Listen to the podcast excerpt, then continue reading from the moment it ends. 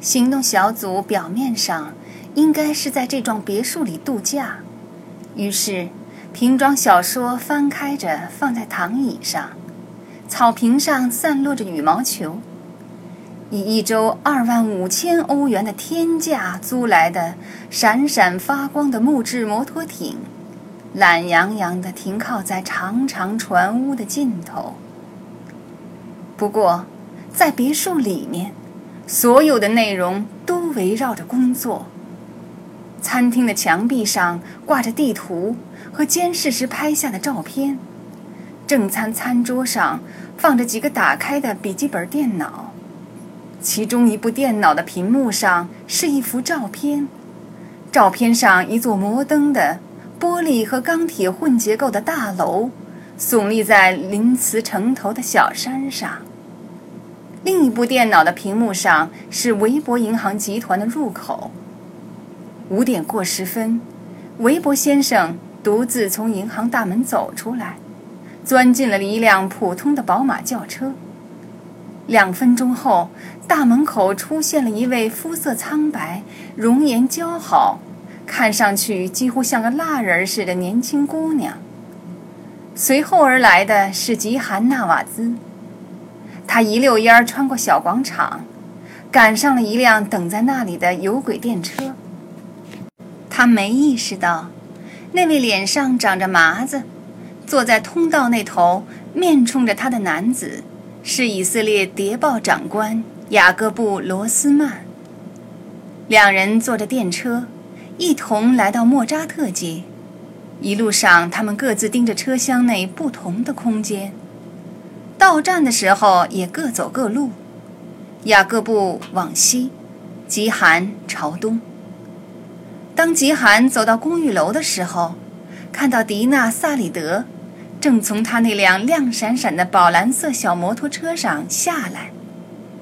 两个女人互相传递给对方一个简洁的微笑。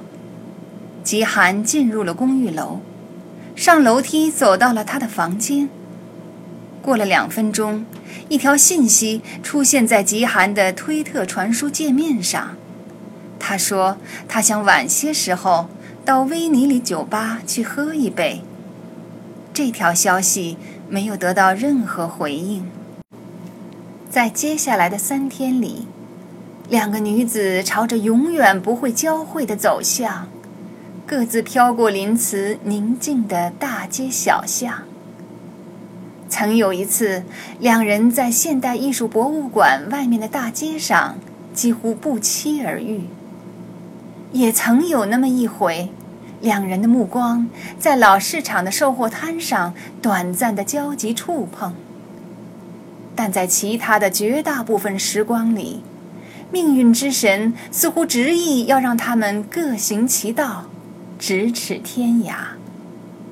仿佛命中注定，他们将继续互为比邻，却从来不曾交谈。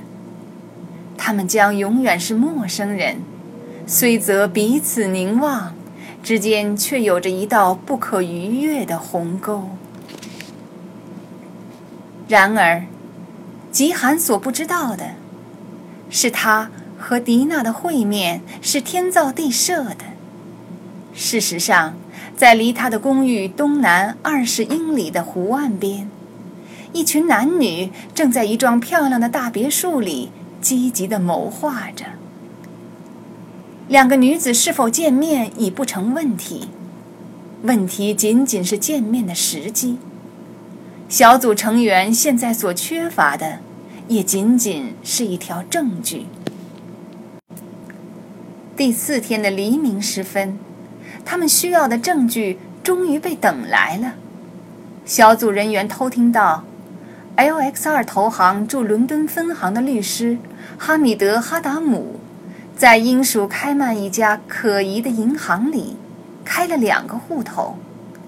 事情办完后，哈米德给瓦利德·阿尔斯蒂奇在林茨的家中挂了个电话，告诉后者账户已经准备停当，可以随时入账了。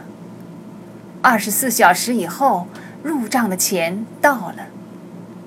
八二零零小组的计算机黑客们在网上监视了交易的全过程。通过韦博银行集团的现金流，第一个账户收到了两千万美金的现金，第二个账户则入账两千五百万美元。这场交易提供的证据，使得两个女子的会面只剩下对时间、地点和场合的决定了。